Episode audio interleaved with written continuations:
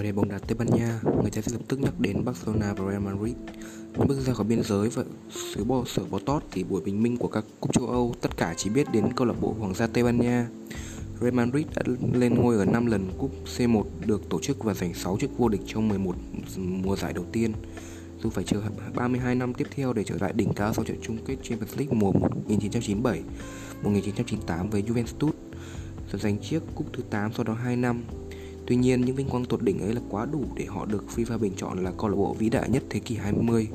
Những cuộc bầu chọn hồi th- uh, khi cuộc bầu chọn được diễn ra vào tháng 12 năm 2000. Suốt khoảng thời gian ấy, bác xã đã ở đâu?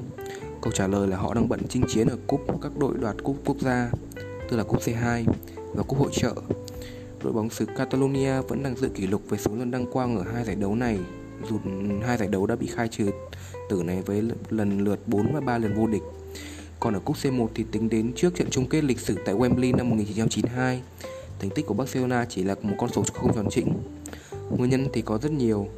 Các cú lê có thể đổ cho sự đen đủi hay thì tức khốc liệt ở giai đoạn đầu của cúp C1. Tuy nhiên, lịch sử Barca vẫn ghi nhận một khoảng trắng mênh mông kéo dài suốt gần 4 thập kỷ đầu giải đấu số 1 châu Âu. Ở mùa giải đầu tiên của cúp C1 là vào năm 1955-1956 khi những nhà sáng lập Gabriel Hanot và Jacques Ferran vẫn mở cửa chào đón các đội tham dự. Barca không góp mặt vì Tây Ban Nha đã có một đại diện là Real Madrid, đội đương kim vô địch La Liga. Đến khi giải đấu mở cửa để hội Á à, quân La Liga được tham dự vòng sơ loại, họ tiếp tục vắng mặt ở ba mùa giải tiếp theo vì không cán đích trong hai vị trí đầu hoặc xếp thứ hai nhưng bị Real Madrid lấy mất suất vì đang nhà đương kim vô địch cúp C1. Phải đến mùa 1959 1960, đội bóng xứ Catalonia mới đường hoàng góp mặt tại cúp C1 với tư cách nhà vô địch La Liga. Nhưng chuyến phiêu lưu đầu tiên ấy là một nỗi đau khi họ bị Real Madrid chặn lại ở bán kết sau thất bại với tổng tỷ số 2-6. Một năm sau, Barcelona lại có vẻ dự cúp C1 mùa 1960-1961 nhà vô địch La Liga và đi một lèo đến trận đấu cuối cùng. Tuy nhiên, lần này nỗi đau còn lớn hơn khi họ để thua Benfica 2-3 ở trận chung kết. Việc giải đấu thiết lại quy định khi chỉ cho phép các đội vô địch quốc gia tham dự cúp C1 kể từ một mùa 1961-1962 khiến tình thế của Barca càng trở nên khó khăn vì nó trùng khớp với giai đoạn khủng hoảng nặng nề nhất trong lịch sử sân Camp Nou với vỏn vẹn hai chức vô địch La Liga trong 30 năm.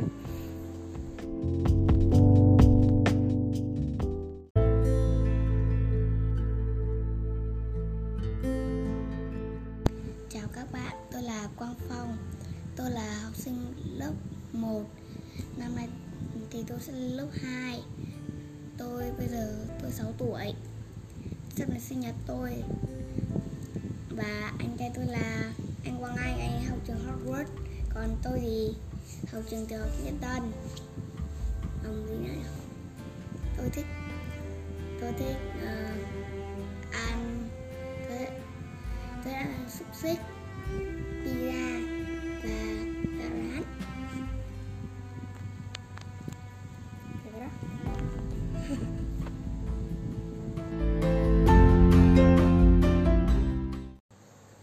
Champions League 2019-2020 là một mùa giải vô cùng đặc biệt.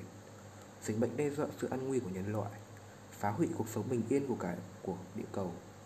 Bóng đá không phải ngoại lệ, đã phải đi qua những ngày tháng trầm luân hết hoãn hủy cho tới những trận đấu bóng vắng bóng người hâm mộ, những khán đài trống không. Nhưng đúng cho cơn bi cực ấy, Bayern Munich đã làm nên lịch sử vô tiền khoáng hậu khi giành chức vô địch với kỷ lục 11 trận toàn thắng và 43 bàn thắng. Họ là một độc cô cầu bại. Đầu tiên, chúng ta cùng đến với phần chân mệnh thiên tử. Người ta nói với một đội bóng vô địch luôn cần sức mạnh và sự may mắn. Khi Real Madrid vô địch 3 năm liên tiếp, phần sức mạnh lớn hơn may mắn. Khi Chelsea vô địch Champions League 2012, phần may mắn lại nhiều hơn. Nhưng khi Bayern vô địch, lần đầu tiên người ta thấy may mắn biến mất, chỉ còn lại một sức mạnh thiên binh vạn mã. Bayern đến Champions League với sức trẻ của những ngôi sao mới và cả những trụ cột dày dạn kinh nghiệm khi còn tới 5 cái tên.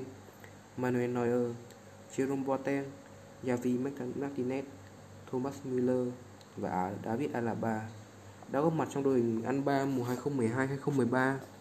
Trong số tất cả các đội bóng châu Âu, họ là đội duy nhất đã tận dụng hiệu quả thời gian cách ly Covid-19 để đưa các cầu thủ đến đỉnh cao sung mãn nhất về sức mạnh. Leon Goretzka là một ví dụ điển hình.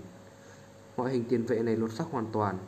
Anh tăng thêm 8kg so với hồi mới tới Bayern. luôn có lợi lợi hơn đối thủ trong các pha tranh chấp trên không. Một đối một đối một với sức dướn và tỷ đè được cải thiện. Felipe Coutinho thì tăng 10 kg thuần cơ bắp, khiến cho huấn luyện viên đội tuyển Brazil phải thừa nhận ông quá ngỡ ngàng trước sự thay đổi chóng mặt của đó của cầu học trò. Joshua Kimmich đã tăng từ 70 đến 75 kg cũng thuần cơ bắp. Robert Lewandowski gặp chấn thương khá nặng, nhưng nhờ giai đoạn cách ly, phong tỏa đã kịp vừa phục hồi để thể hiện phong độ tốt nhất.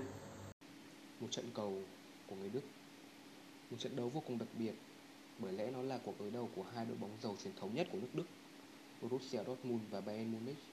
Là trận đấu của kỷ luật thép, là trận cầu của bóng đá đỉnh cao. Hay đơn giản nó là một trận cầu chung kết Champions League thôi, đã đủ mang tới sự hấp dẫn cho khán giả rồi. Hãy cùng đến với số flashback số 2 của chúng mình.